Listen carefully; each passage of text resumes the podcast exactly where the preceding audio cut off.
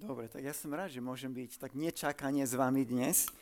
Boh už mi zavolal v piatok a povedal, že, že, no, že stala sa taká vec, že mali sme zborovú víkendovku a niektorí sme okoreli a nemáme kazateľa s takou malou duškou, že ty asi nemôžeš prísť v nedelu kázať. a že, že no tak asi, asi môžem, hej, že opýtam sa manželky, ale asi, asi môžem. On, že, že ozaj, že wow, že super, že ďakujem, že, že som volal 20 ľudí a, a tak ďalej. A, a to ma trošku zranilo. že, že ja som 20. Však ani 20 kazateľov na Slovensku nie je. no tak ozaj narýchlo, hej, povedal, že ešte, že môžem kázať ľubovoľnú kázeň tak našťastie tu nekážem až tak často v Nitre, tak uh, mám celú takú knižnicu kázni, z, ktorej som si mohol vybrať. Ale a naozaj akože takmer žiadna príprava do tejto kázni neišla. Ale predsa uh, niečím žijem ja v poslednom čase, teda od našej konferencie. Uh, neviem, nakoľko sledujete uh, politiku v našej církvi, ale na poslednej, na poslednej konferencii, kam aj vy posielate delegátov, kde sme mali voliť nového predsedu Rady Cirky Bratskej a novú rádu, tak sme nevolili predsedu a mali sme iba dvoch kandidátov. Ani jeden nedostal 50% hlasov. A toto tak trošku ukazuje na myslím, na, na stav našej církvy. Že sme trošku rozdelení. Nie je taká skutočná jednota v nás. A táto kázeň je, práve o tom, lebo táto kázeň je z prvého listu, Pavlovho prvého listu Korintianom a je to úvodná časť listu. A ešte skôr by som sa rád pomodlil s vami a modlil sa za, za Božie slovo, za vás, za toto spoločenstvo. Náš nebeský Otec, my sme veľmi vďační, že my, ja, predseda rady, rada, naši bratia starší v tomto spoločenstve, my nie sme skutoční vodcovia Tvojej cirkvi ale Ježiš Kristus je hlava církvy. A on je ten, ktorý všetko riadí, on všetko vidí a on má plány pre jeho kráľovstvo, ktoré sa chce uskutočniť práve cez, cez jeho církev, cez toto jeho telo na tejto zemi. A jeho plány nemôžu zlyhať. A ja te prosím teraz, eh, dnes eh, v tejto kázni sa vraciame k základom a určite je to niečo, čo už vieme. Ale ja te prosím, aby si pripravil naše srdcia, aby sme boli ochotní, schopní počúvať Tvoje slovo a prijať výzvu, ktorá ani sa možno nezdá byť výzva. Hej, je tu nejaká taká banálna možno až správa, posolstvo, ale v skutočnosti je tu výzva pre nás. Hej, je tu niečo, čím ty nás chceš zmeniť. A toto ťa prosím, aby, aby sme boli k tomu otvorení, aby sme naozaj počúvali, aby, aby tvoj Svetý Duch v nás pôsobil. Toto je naša spoločná prozba a prosíme ťa na Tvoju slávu. Amen. Tak Apoštol Pavol napísal list veriacim v Korinte, ktorí mali v zbore veľmi komplikovanú situáciu. Keď čítame celý list, tak sa dozvieme, že v ich spoločenstve boli medzi nimi sváry. To hneď čítame aj v prvom verši, teda v 11. verši v úvode. A niekto hovoril, že ja som Pavlov, iný zase ja som Apolov, alebo Kesa, Kefásov, alebo Ježišov. Ako keby každý povedal, ja som lepší, ty si blúda, blúdár, alebo máš dobré poznanie, ale nie tak dobré ako moje. Keď čítame napríklad 8. kapitolu, môžeme dobre vidieť, ako vznikli takéto spory. V 8. kapitole Pavol otvára otázku mesa, ktoré bolo obetované modlám, cudzím bohom. V Korinte väčšina mesa, ktoré sa predávalo na trhu, pochádzalo zo zvierat, ktoré sa používali pre pohanské obrady. Boli teda zvieratá, ktoré ľudia priniesli ako obete modlám. To meso sa potom nevyhodilo, ale normálne sa pre, pripravovalo a predávalo sa na trhu. A ja si viem presne predstaviť, keby to bolo takto v Nitre, že ideš do Kauflandu a tam polovica toho, čo predáva, je meso, ktoré bolo obetované modlám, že možno aj v tomto zbore by boli tí, ktorí by povedali, že také meso nesmieme jesť, a potom iní, ktorí by povedali, že avšak je iba jeden skutočný Boh, to nič neznamená, že niekto nad tým mestom vyslovoval nejaké čary mary. A tak už máme dve skupiny, aj v našom zbore, v našom malom zbore. Jedna skupina hovorí, uh, môžem praktizovať jogu, alebo môžem čítať knihy Harry Potter, ja som Apolov, ja som Kefásov. Ja čítam spoločenstvo Evanielia, ja počívam pastierčáka. Ja sa nedám očkovať, ja mám už tretiu dávku. A tak konkrétne problémy, o ktorých Apoštol Pavol píše, to nie sú tie isté problémy, aké sú medzi nami dnes.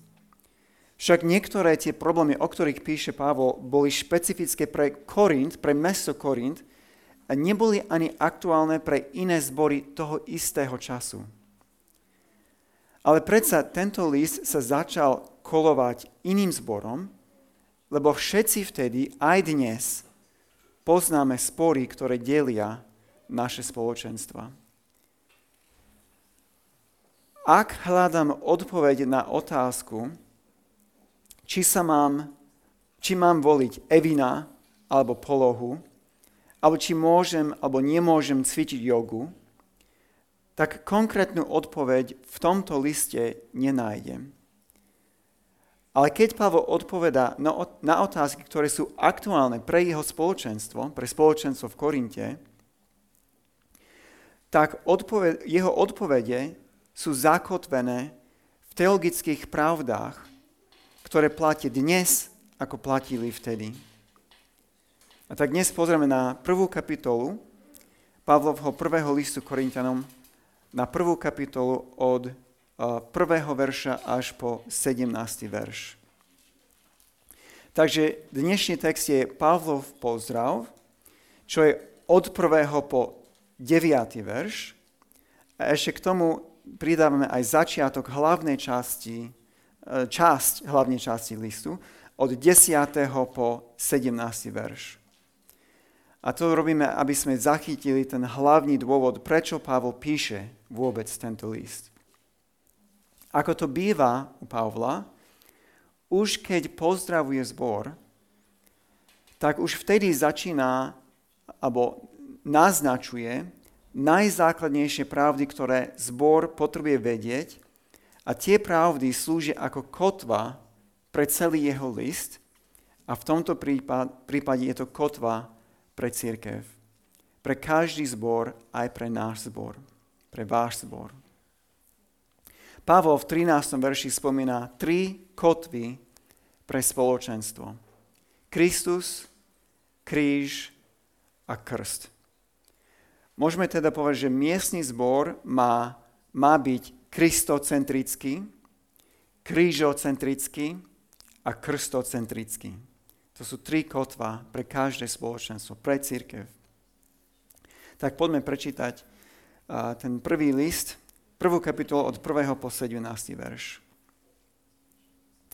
Pavol, z Bože vôle povolaný apoštol, apoštol Krista Ježiša a brat Sostenés.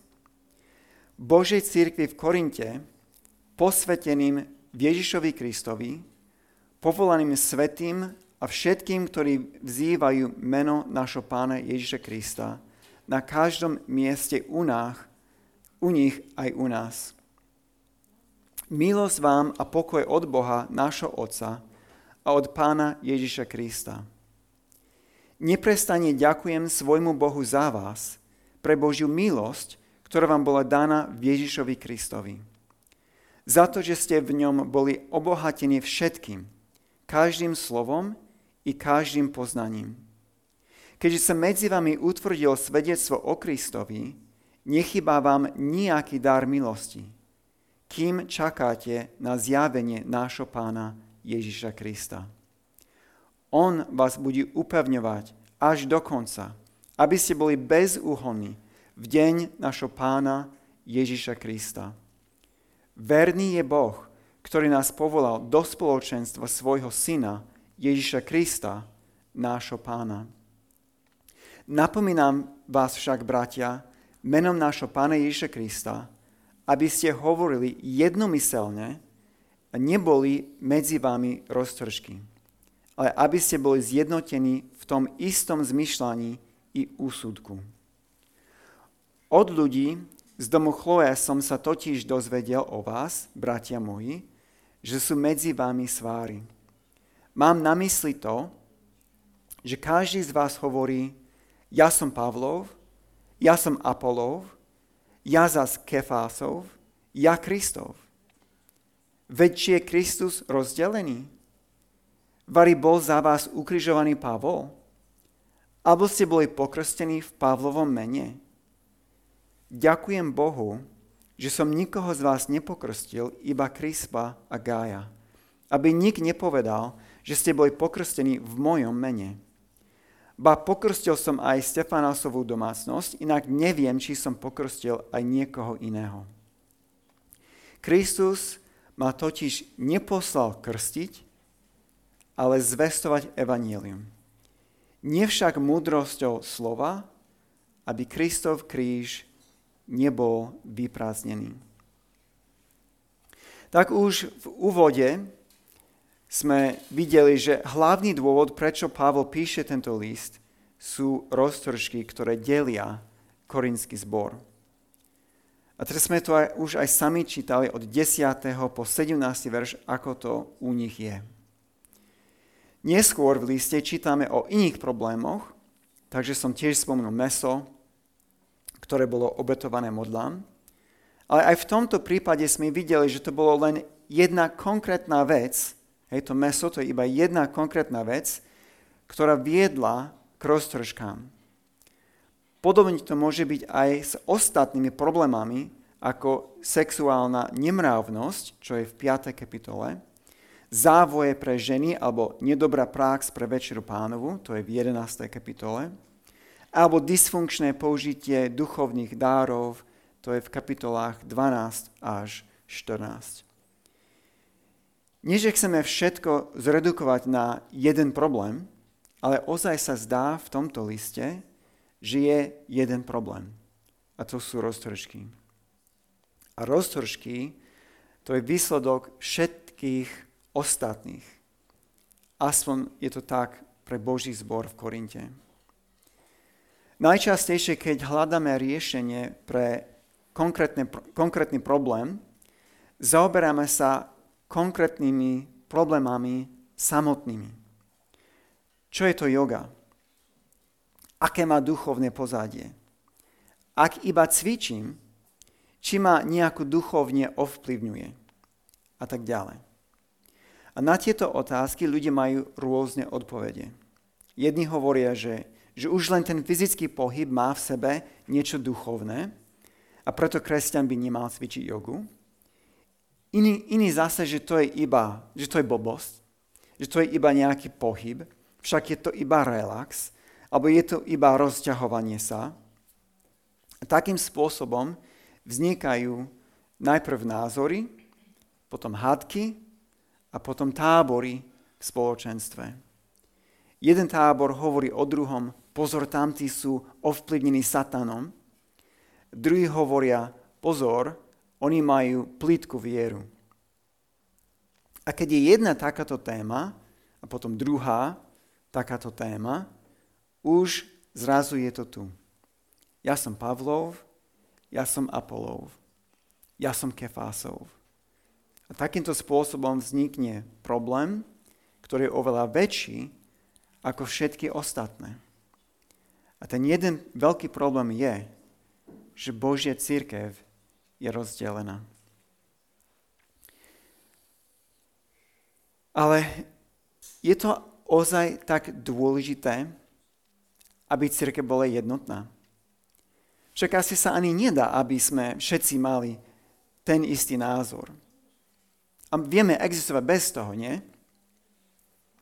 Takáto otázka vyvoláva ďalšiu otázku, a to je, čo to ozaj znamená byť jednotný. A zatiaľ sa sústreďme na tú prvú otázku. Je dôležité, a teda prečo je dôležité, aby církev bola jednotná? Tak na túto otázku Pavol odpovedá v 13. verši, veď či je Kristus rozdelený. Či je Kristus rozdelený. To je retorická otázka. On nastavuje absurditu. To nemôže byť, že Kristus je rozdelený. A táto odpoveď je tak jasná, že je samozrejmá, až banálna. Kristus, to je jasne, Kristus nemôže byť delený. Ak jeho telo je delené, niečo nie je v poriadku. Je to jasné, ale stojí za to, aby sme chvíľu zastavili a rozmýšľali, prečo je to tak jasné a dôležité. V týchto 17 veršoch tie slova Ježiš Kristus sa objavujú 12 krát. A slovo Boh sa vyskytuje sedemkrát. V prvom verši Pavol sa predstavuje ako apoštol Ježiša Krista, ktorý je apoštolom podľa Božej vôle. Píše Božej cirkvi v Korinte, ktorá je posvetená Ježiša Krista. Praje im milosť a pokoj od Boha a od Ježiša Krista on neprestane ďakuje Bohu za Božiu milosť, ktorá bola daná v Ježišovi Kristovi. Všimnite si, že vo všetkom je Ježiš Kristus a vo všetkom je Boh Otec. Pripomína nám to, čo Ježiš hovorí v Evaníliu podľa Jána. Ja a Otec sme jedno. To je Jan 10, 30. Alebo potom zase v 5. kapitole Ježiš hovorí, syn nemôže nič robiť sám od seba, len to, čo vidí robiť otca. Lebo čo robí otec, to podobne robí aj syn. To, o čom Ježiš vtedy hovoril, jasne vidíme v Pavlovom úvode aj listu Korintianom. Otec a syn sú jedno a všetko, čo robí otec, robí syn. Preto tam, kde je otec, v tomto úvode, tam je aj syn. Teológovia používajú výraz Božia jednoduchosť. To znamená, že Boh je jeden Boh, ktorý nemôže byť delený na jednoduchšie častice. Boh je jeden. Áno, sú tri osoby, Otec, Syn a Duch Svetý, ale je jedna a iba jedna podstata. Jeden Boh a všetko, čo Boh robí, robí ako Boh. A nie je to iba náhodou takto v tomto liste. Keď budete čítať iné listy v Novej zmluve, dávajte pozor a zistite, že všade je to tak. Napríklad v úvode do, do listu Efežánom, tiež tam vidíte, tam Apoštol Pavol uh, popisuje naše spásenie a v tom Božom diele spasenia je Otec, Syn a Duch Svetý. To je ich spoločné dielo. Všetko, čo robia, robia spolu. Čo tým chcem povedať?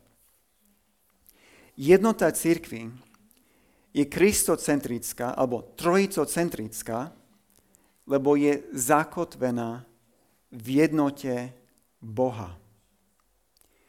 Církev, ktorý je súčasťou väčšného vzťahu s Bohom, tak ako Boh, trojjediný Boh, Otec, Syn a Duch Svetý, Boh ako trojica je vo väčšnom vzťahu, Boh volá církev do toho istého vzťahu.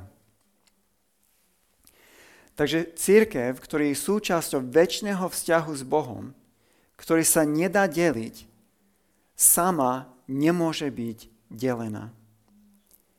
Nedá sa Boha deliť. Rozdelený Boh nie je Boh. Podľa definície. Rozdelená církev nie je církev. Podľa definície Boha. Nie podľa definície církvy. Kvôli tomu, aký je Boh. Kristus nemôže byť delený. Do tej miery, do ktorej církev je rozdelená, církev nie je církev. Takže ešte raz môžeme klásť naše otázky. Ozaj má byť církev jednotná? Áno. Církev, ktorá nie je jednotná, nie je církev.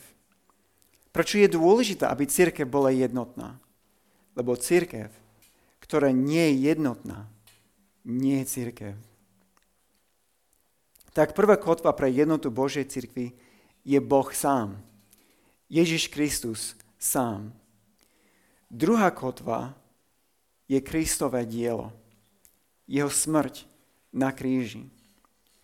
Druhá otázka, ktorú kladie Pavol, retorickú otázku, je to retorická otázka, a druhá absurdita, ktorú im predloží, v 13. verši je otázka, Vary bol za vás ukrižovaný Pavol?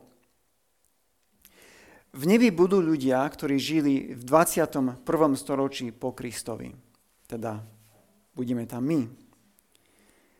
Za nich, za nás, bol ukrižovaný Ježiš. Tiež budú ľudia v nebi, ktorí žili v 21. storočí pred Kristom. Aj za nich bol ukrižovaný Ježiš Kristus. Aj keď ľudia, ktorí žili vtedy, ho nepoznali. V nebi budú bieli a čierni, Japonci, Rusi, Indiáni a Európania. Budú tam bývali moslimovia, bývali buddhisti a bývali baptisti. Ľahšie sa mi povedal bývali baptisti ako bývali členovie cirkvi bratskej. Ale všetci každý jeden sa tam dostane cez Kristov kríž. Každý jeden. Iba cez kríž. Nedávno som si písal s jedným mojim ujom a on e, ten akože dialog začal a mal nejaké také duchovné otázky. Ja som sa mu snažil svedčiť, ako len viem. Lebo on si myslí, že každá cesta Každá cesta vedie k Bohu. A je jedno, ktorú cestu si človek uh, volí. A mi písal toto. Mne sa zdá, že ak Ježiš učil vôbec niečo, učil prijatie a lásku. Radikálne učenie pre jeho čas, aj pre náš čas. Určite neúčil, že Boh žiada krv, teda jeho krv. Verím, že bol teda Ježiš, bol politickou obeťou, lebo bol hrozbou pre rímskych vladárov. Nechám to tak, žiadna filozofická diskusia, nie len jedna cesta správna a všetky ostatné blúdne. A ja neviem, ako môže čítať Evanielia dojsť k takémuto záveru. Každé Evanielium, Evanielium podľa Matúša, podľa Marka, podľa Lukáša, podľa Jana. Každé evanielium má svoje síce vlastné posolstvo, ale každé jedno vyvrcholí v, v ukrižovaní Ježiša Krista. Prečo je kríž vyvrcholenie každého evenielia? Ak Ježiš zomrel iba preto, lebo bol hrozbo pre rímskych vládárov. Že v skutočnosti, podľa môjho úja, jeho smrť nemá nejaký naozaj zmysel. Ježiš to sám veľmi jasne povedal v Evangeliu podľa Jana. Ja som cesta, pravda i život. Nik nepríde k Otcovi, ak nejde cez mňa. A v kontexte celej knihy je jasné, že cez mňa znamená cez jeho kríž. Ak prvá kotva jednoty je o Ježišovi Kristovi, o tom, kto je Boh a aký je, táto kotva je primárne o nás a aký sme my.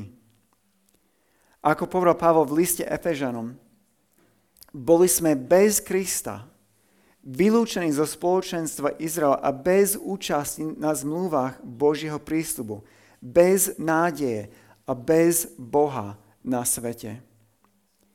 Všetci sme boli hriešnici, všetci sme boli oddelení, všetci sme boli odsudení na väčšinu smrť. A potom, hneď v ďalšom verši, no vy, čo ste boli ďalekí, stali ste sa teraz v Ježišovi Kristovi blízkymi skrze Kristovu krv. Cez kríž. Veď On je náš pokoj, keď oboch spojil v jedno a svojim telom zbúral rozdeľujúci múr nepriateľstva. Je to kríž, nielen ako príklad Božej lásky, ale ako skutočný čin, ktorý nás vyslobodil z otroctva hriechu. Je to pod krížom, pod zbytým a zabitým Mesiašom, kde nájdeme odpustenie a zjednotenie a cestu naspäť do prítomnosti trojjediného Boha. A keď už vieme, že kríž je dôležitá kotva pre našu jednotu, môžeme pozrieť ešte raz na náš text a vidíme tam, čo sme získali cez kríž. Mohli by sme začať už od prvého verša, lebo tam už je kríž, ale začnem od štvrtého. Tam Pavol ďakuje za Božiu milosť, ktorá nám bola daná v Ježišovi Kristovi. Milosť sme získali cez Kristov kríž keď Ježiš zomrel za nás. Kvôli kríži sme získali každý dobrý dár milosti. To je v 7. verši. Buďme bez úhony v deň, keď Ježiš ukončí svoj, svoje dielo, ktoré začal na kríži a obnoví stvorenie. To je v 8. verši. A potom ešte kvôli kríži sme povolaní do spoločenstva Božieho Syna Ježiša Krista. Takže prvá kotva, ktorá drží našu jednotu, je Kristus. Ale, alebo, eh, alebo náš trojjediný Boh. Lebo Boh sám je jeden a my sa staneme súčasťou jeho spoločenstva. Tak ako Boh je jedno, tak aj my. Druhá kotva je kríž, lebo všetci sme hriešní a jediná cesta k Bohu je cez kríž. Ďalej v 13. verši vidíme, že je tretia kotva a to je krst. A znova Pavel kladie ďalšiu retorickú otázku alebo ďalšiu absurditu. Alebo ste boli pokrstení v Pavlovom mene? Krst je veľmi silný moment v živote kresťana. Ja osobne viem ukázať na nedelu, keď som išiel k otáru na konci bohoslúžie a povedal, tom, povedal som tam jednému bratovi staršiemu, že chcem prijať Ježiša do môjho srdca. Možno, že vtedy, v ten deň som sa stal Božím dieťaťom, ale zdá sa, mne sa zdá, že niekedy neskôr, ale viem sruba povedať, že vtedy som sa stal veriacim. Pre väčšinu z nás je ťažšie povedať presne, kedy bola tá chvíľa, keď Boh ťa spásil. A hoci pri krste sa človek nestane veriacim, a tak dieťaťom Božím a členom neviditeľnej cirkvi. Krst je ten viditeľný moment, keď stojím pred konkrétnym Božím spoločenstvom a vyznávam svoju vieru. Vodca nášho spoločenstva ma pokrstí v mene Boha Otca, Syna a Ducha Svetého. A v tej chvíli potvrdzujem, že spolu s Kristom som pochovaný v smrti a vystúpim na cestu nového života. Takto píše Pavol v list Rímanom 6.4. A tak vtedy sa často stanem aj novým členom toho konkrétneho spoločenstva, v ktorom som bol pokrstený. Teda krst premostuje neviditeľnú duchovnú realitu môjho života v Boha, v Bohu a viditeľnú realitu môjho života konkrétnom zbore. Som pokrstený v mene Boha Otca, Syna a Ducha Svetého. Ale konkrétny človek má pokrstí v konkrétnom zbore. A tak to má byť. Krst nie iba symbolom toho, čo sa neviditeľné stalo v mojom srdci. Krst je vtelenie toho, čo sa stalo. Vo veľmi dôležitom zmysle krstom sa stanem skutočným, hmatateľným veriacím v skutočnom, hmatateľnom Božom tele moja viera nemá meso a krv. Môj kresťanský život nie je skutočným životom, kým nezačnem žiť v konkrétnom miestnom zbore medzi skutočnými Božími deťmi. Tu v tomto spoločenstve máte iné dáry, iné názory, iné povolania – tu v tomto spoločenstve musíte byť schovievaví. Musíte sa navzájom pozbudzovať a pomáhať. Tu v tomto spoločenstve spolu slúžite, spolu chválite, spolu rastiete, spolu zvestujete. Tu v tomto spoločenstve Kristova láska vo vás sa stane viditeľnou, skutočnou. Toto spoločenstvo je vtelenie Ježiša Krista na tomto mieste, v tomto čase, pre nás, aby sme spoločne rásli, ale aj pre tých, ktorí sú okolo nás. My sme Ježišom Kristom pre tých, ktorí sú okolo nás. Preto krst je ďalšou kotvou jednoty. Tak ako som sa narodil do rodiny, do ktorej som sa narodil, tak som pokrstený do tejto konkrétnej Božej rodiny. V krste sme my spolu zjednotení do jedného Kristovho viditeľného tela. Takže Pavel ukazuje na tri kotvy.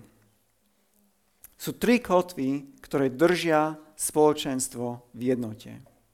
Kristus, kríž a krst. Ale vráťme sa k tej otázke. Čo to znamená byť jednotný? Znamená to mať ten istý názor alebo postoj ku každej teologické otázke? Nevždy. Znamená to tolerovať rozdielne názory a naučiť sa spolu žiť? Niekedy aj áno. Znamená to mať dobrý pocit, keď sme spolu? Dúfam, že áno, ale to nemusí byť. Pozrite na prípad mesa, ktoré bolo obetované modlám. Nie je rovnaké riešenie pre každého v spoločenstve. Niekto môže jesť to meso, ale iní by až nemali. Možno podobná situácia by bola pre nás s alkoholom. Niekto môže bez problému piť alkohol, ale pre iného to môže byť naozaj problém. V takýchto prípadoch by sme mali mať trpezlivosť a porozumenie jeden pre druhého. Aj lásku jeden pre druhého. Sú zase iné situácie, keď sa nedá ustúpiť. V 5. kapitole Pavol rieši prípad človeka, ktorý obsuje s manželkou svojho otca. S týmto nemajú mať porozumenie. Majú ho vylúčiť dokonca zo spoločenstva. On tam píše, v mene nášho pána Ježiša vydať ho satanovi na záhubu tela. Je príliš plítka jednota, keď kotva pre našu jednotu je spoločný názor alebo tolerancia pre iné názory alebo príjemný pocit, že sme spolu. Naše kotvy musia siahnuť oveľa hlbšie do podstaty Evanielia. Naše kotvy musia byť Kristus, že sme pozvaní do vzťahu s troj jediným Bohom, ktoré nemôže byť delený a tak ani jeho telo. Kotva musí byť kríž. Všetci sme hriešní. Všetci sme oddelení od Boha. A preto všetci sme prišli k väčšnému životu cez Kristov kríž. A kotva musí byť krst. Všetci sme pokrstení v mene Otca, Syna Ducha Svetého do jedného tela. Ale predsa do tohto konkrétneho spoločenstva, kde spolu žijeme a spolu zvestujeme. Kde naša viera naozaj žije. Amen.